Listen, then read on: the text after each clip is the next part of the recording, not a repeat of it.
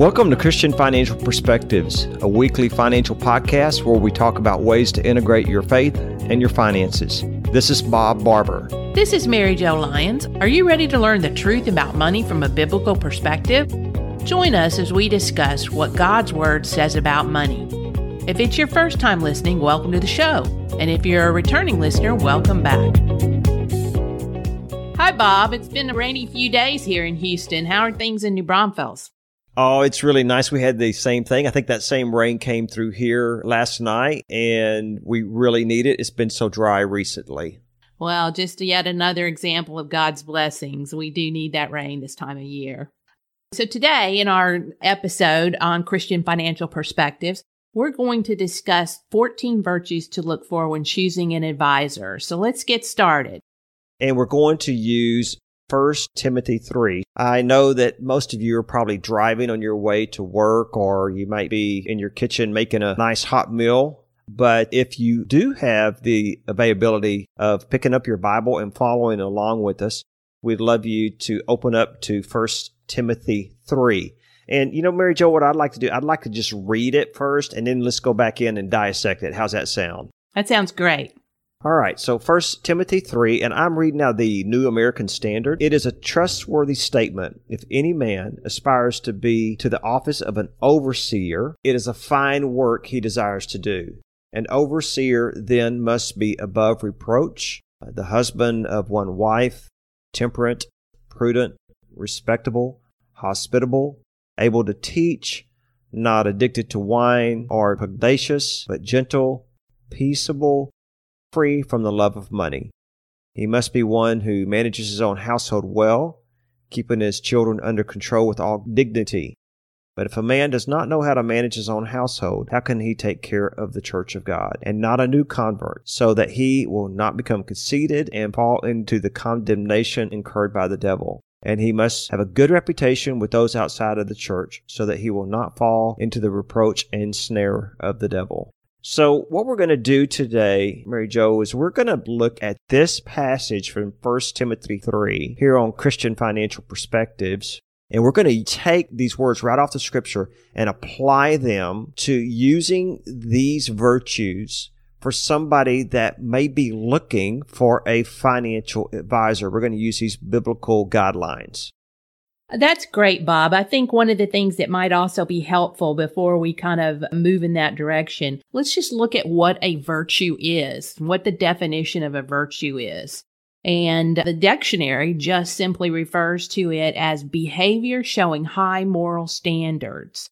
And traditionally, there has been a list or paragons of virtue, and those are known as goodness, virtuousness, righteousness, morality, integrity, dignity, rectitude, honor, decency, respectability, nobility, worthiness, and purity. I think these things are certainly not new. They have been with us since the beginning. And even if you go back to the Greek philosophers of Aristotle and Plato, they focused on the four virtues prudence, justice, fortitude, and temperance. The Bible takes it even further, and especially in Timothy 3, as you described. You know, it's so difficult for our listeners when they are looking for a financial advisor to help them with financial advice.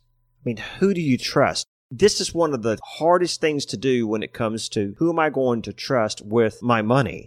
Well, and as we look at these virtues in the first book of Timothy and what it says, these are uh, regarding our church elders, the overseers and deacons. And if it's kind of good enough for them, then I think that these virtues would apply in looking for a financial advisor. Wouldn't you agree? I would, and I cannot see how you can get hurt at all by following these scriptural guidelines of what we use in the church today for a deacon, overseer, or elder in the church. Exactly. And you know, Bob, one of the things I wanted to touch on, depending on which Bible you picked up, you encourage the listeners today to jump into their Bible and follow along with us if they have it available. But as you were reading, one of the things I noticed is that the language in your Bible version is a little bit different than mine. I like the New Living Testament because it's just easier to read. It's a little newer. The words are not such tongue twisters, but it's not quite as traditional. What version of the Bible do you particularly like? Well, I like the New American Standard. I used to like the NIV, New International Version, a lot, but I really like the New American Standard now. There are going to be some differences. And so I just encourage our listeners to recognize that as they read through the scriptures. Our words may be a little bit different than what they're actually reading, but the intent is still there. Absolutely. And as you break down the virtues that are in 1 Timothy 3, 1 through 7 that I read, there's actually between 12 and 14 virtues, depending on how you look at it. So you could see what I did. I went through and I pasted the scriptures and then I went and highlighted these areas that really come out on the page. So as somebody is looking for a financial advisor, I want them to look for these virtues. And I believe it's really going to keep you from falling into a problem with maybe choosing something or the financial advisor putting you in something that you shouldn't have been put into because a financial advisor that's going to follow these virtues I believe is going to do the right thing for you, not just for them. That's exactly right. In the first one, it actually states they must be above reproach. And when you think about that, above reproach, what does that say to you, Mary Jo? I'm just wondering. That they are held to a higher standard. And in our business, we call that a fiduciary standard. And that just says that everything that we do must be in the best interest of our client whereas a brokerage or a registered representative is held to a suitability standard. They are only required to recommend investments that are suitable for you. An investment can be suitable and still not be in your best interest. These legal standards are quite different. We believe it's important for you to understand these differences. Bob and I are often asked what's the difference between a registered investment advisor and a broker or a registered representative, so I thought it would be helpful to expand on this a little. Another point of difference is registered investment advisors must also disclose any conflict of interest that may arise when making recommendation. A broker is not required to do this. We are also paid a fee by you, the client, so our only motivation is to recommend investments that help you achieve your goals and objectives. Brokers, on the other hand, are often paid a commission on products they sell. Some brokerage firms offer higher payouts on proprietary products over other similar products or investments. This practice has the potential in creating a conflict of interest. These products, while suitable to you as the investor, may benefit the firm more than other similar products. Now, I'm not saying that brokers are bad, but the potential for product bias is certainly there. Having spent many years in the brokerage industry, I have seen firsthand where employers incentivize employees to promote certain products over others by paying higher commissions. And human nature being what it is, this practice can't help but influence some recommendations. The second one that we have here is faithful to his wife. Today, I'd say faithful to his spouse because you're a female and advisor, and uh, there's more and more female advisors coming up in our business, which I'm very thankful for. This is a person that is not out carousing around, you know, a faithful person that shows loyalty. Well, and loyalty can be looked at in a number of different ways as well, but especially to a spouse. And I think it speaks to character above all else. The third characteristic that we have is exercising self control, living wisely, and not doing what you want to do, but doing what is the right thing to do. You know, you want an advisor who is following their own medicine, if you will, that they are living within their means, that they are investing in the same principles and the same strategies that they're encouraging you to follow. We follow a biblically responsible investment strategy, and I think our clients want to know that we are investing that way as well, and we certainly are. I don't know why I skipped over. I went from self control to having a good reputation, but then there's live wisely right after self control. Yes. Well, I think those were kind of married together, if you will. Yeah living with wisdom and God's wisdom is so different than the world's wisdom. And then the next one is a good reputation. Well, that's pretty obvious, but it takes a long time also to get a good reputation. It just doesn't come overnight. It comes over time. And it can go away overnight though. Well, it sure can. You can slip just one time and hurt a lifetime of building a good reputation. And that's why, as Christian brothers and sisters, we must be very careful and continuously stay in God's Word and continuously be in tune with the Holy Spirit to guide us to not make stupid mistakes. And I think it's interesting how live wisely it has in that passage. This is the third verse of 1 Timothy 3. Live wisely is right before having a good reputation. Definitely those two go together because when you're living wisely, you're not going to be doing stupid things that's going to hurt your reputation. Well, and it also goes in with number one, above reproach. So all of these are just, they're overlapping, they're integrated, and it really just describes someone, a whole being, if you will. I think the next one is that they are able to teach and a good teacher. And I think we have shared with our listeners in the past that I know I'm a teacher at heart and I really pride myself on taking my time to explain concepts, lingo and jargon and make sure that clients are coming along with me and they understand what they're doing, why they're doing it, how they're doing it, and that no question is a stupid question. I like that approach. I'm so in agreement with you there. And I have had people that have sat across the desk from me and said, I really like it. Bob, because you explained to us, and I have the heart of a teacher too, as you know. That's why we're doing this program. That's right. I mean, we have the heart of a teacher.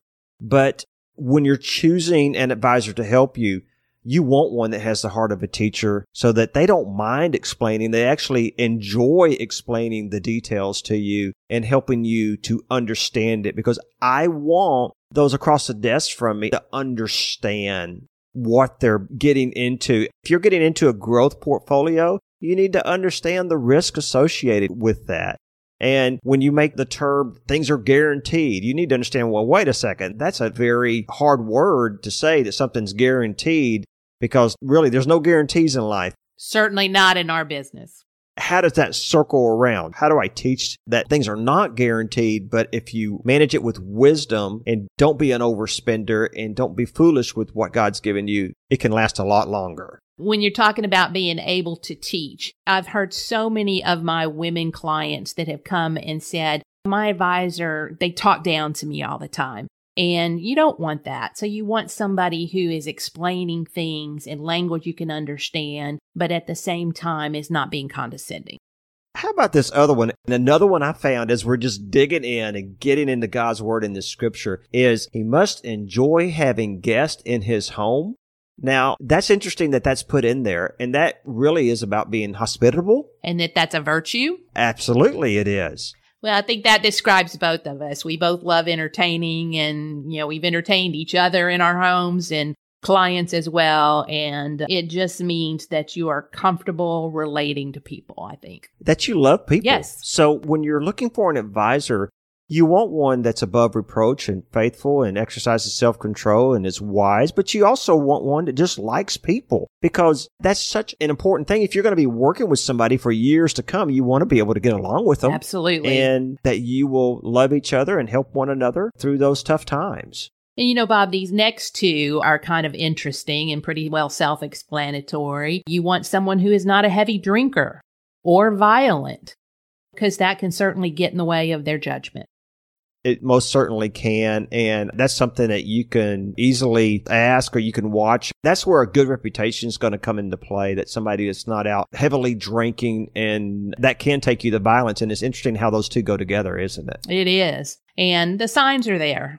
Also, to be gentle and not quarrelsome. I think, again, that speaks to our demeanor, our ability to communicate and be able to have a dialogue one of the things that I view my approach with clients is very consultative, and I want to engage with them, not lecture them. That quarrelsome, I find that fairly interesting. What about you?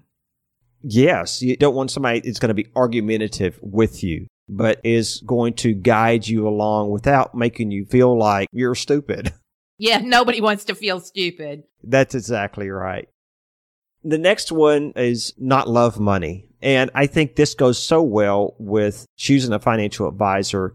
Money's not evil, but it's the love of money that is evil. And if the advisor only cares about themselves and is trying to put you in a high commission financial product, that's where this can really help you look for one that is not all just about the money. Well, there's nothing wrong with being successful. You want an advisor who has been successful, who obviously has inspired other clients. I think we all want to be associated with someone who other people want to be with. It validates our decision as to which advisor we choose. But on the other hand, I think you also want to be wary if your advisor has all these outward signs of opulence and excessiveness. To me, that's a bit of a red flag. And I've seen this a lot in the financial product world of annuities and pushing annuities, which are high commission products. I'm not saying that all, but I feel like a lot of that has to do with the love of money because when you really dissect those products and look at them, they're not necessarily good for the client always. And many times they're not. Everything's not laid out to the truth of what it really is and how they can get someone stuck in a product like that. But again, I think it comes back to the love of money, and that's why those are sold so much because they pay such high commissions. Well, and if something sounds too good to be true, probably is too good to be true. And I think some of those guarantees talked about our previous lives being on the radio and we're doing this podcast now. I listen to talk radio a lot on my off time and sometimes I'll hear these financial shows on the radio and they're talking about these eight and 10% returns and you can never lose money. And I'm like, how can they get by with saying that? Because we cannot do that. That's that guarantee you were speaking of earlier. But I think that in today's market, when you look at the average return and what the overall market is doing to make these kind of outlandish promises, you know that somebody's getting paid somewhere and it's probably not the client. Well, Mary Jo, we've got about three or four more of these, but because of time's sake, we're going to have to get through these pretty quick. I can't believe we're already at this far into the program, but not be a new believer? You want them to have been a follower, a Christian for the majority of their life. You don't want somebody who's a recent convert. I think then they're not going to have those biblical foundations that we look for that are so important. And this is when you're looking for a Christian financial advisor that we want to mention this too. We want to make sure that everybody understands this is where we're coming from is picking a Christian financial advisor to help you and that they are well respected and bring integrity. And there you go. So that is about 14 or 15 virtues from the first chapter of Timothy. And when we were talking about the love of money, by the way, that's just three chapters over in 1 Timothy 6 10. For the love of money is the root of all sorts of evil. Remember, it's the love of money. Money is not evil in itself. But I wanted to point that out as we were going through all these that that particular famous scripture is just a few chapters over in the same book. You know, Bob, there's another scripture that is also kind of important to touch on as we talk about these virtues for looking for a financial advisor. And that's Matthew chapter 7, verse 15, the tree and its fruit, which says, Beware of false prophets who come disguised as harmless sheep, but are really vicious wolves. You can identify them by their fruit, that is, by the way they act. Can you pick grapes from thorn bushes or figs from thistles? A good tree produces good fruit and a bad tree produces bad fruit. A good tree can't produce bad fruit and a bad tree can't produce good fruit. So every tree that does not produce good fruit is chopped down and thrown into the fire. Yes, just as you can identify a tree by its fruit, so you can identify people by their actions. So we've heard it said that actions speak louder than words, but maybe there's a bad apple in every bunch. What do you think about that and how it relates to our topic today?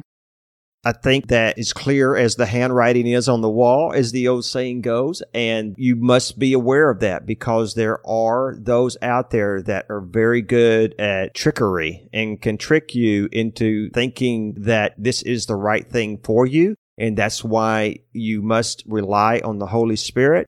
And that's why for a Christian, all financial decisions should be spiritual decisions as well and should be prayed about. Mary Jo, as we come to the end, let's just go over some things quickly and kind of sum this up. Things to look for. I know you've put together a little list here that I think is really great. Why don't you go through those? Well, certainly education and experience. You want certification so that there's some credentials there that speak to their expertise and what you're looking for them to help you with. You want to review their fee structure if there are any conflicts of interest. One of the ones that I think is so important is that they are independent versus being beholden to a brand or a firm. And what I mean by that is if there's a name on the door and it's not their name, then whatever firm they're associated with, more than likely they're beholden to that firm. It's kind of like having a franchise and they have to sell that brand of products. You may find that you're having a lot of those funds in your portfolio because the advisor is steered towards that. Typically, they get more compensation by using those investments. And, you know, our clients are unique individuals and their portfolios should reflect that. That's correct. We talked earlier about the standard of care. You're looking for uh, registered investment advisors or certified financial planners. You want to make sure you're working with a fiduciary. And you also want to understand what's going to be the working relationship with the firm. How often is the advisor going to meet with you? What are those reviews going to look like? What other services do they provide? On our website, we have a list of all the services and what are the benefits of being a CIS wealth management client. You can go find that on ciswealth.com. Also, you want to look, are they offering holistic planning or just simply investment management? Your portfolio is only one piece of your overall financial wellness plan. Are they helping you with an income stream? Are they helping you with retirement planning? Other financial planning topics, education funding, and certainly planned giving. Do they have expertise in those other areas? And don't worry, we're going to spend a whole other show talking about all the pieces of the financial puzzle. Exactly. You want to make sure that they have an investment philosophy and an investment process. Are they disciplined in their approach and consistent? Another key thing is do they have a team in place or are they a solo practice? Something could happen to the advisor and God forbid something were to happen to either one of us, but our clients are in great hands because we have a team in the office to help support them. And if I'm not available, there's always somebody available to answer their questions. And lastly, you want somebody who is technology proficient.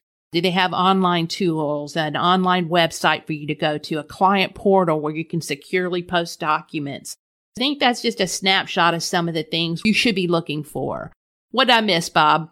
I think you hit on them all, but I know that our listeners are going, oh, that's so many things. We're going to put this list on the Christian Financial Podcast.com website for Christian financial perspectives. Mary Jo, we're out of time, so we're going to need to sum this up for today. I want to thank you for listening to Christian Financial Perspectives. Any last thing you'd like to say, Mary Jo? Just very quickly, I do know that clients come and they're not always looking for an ongoing relationship with an advisor. So sometimes they only have a few financial topics that they want to address. And we offer what I call a quick start financial plan. If somebody just wants to look at their insurance needs or maybe talk about education funding or just some simple retirement strategies, we can customize our financial planning to do an hourly consultation. And not every advisory firm has the ability to do that. So we have more details about that on our website as well.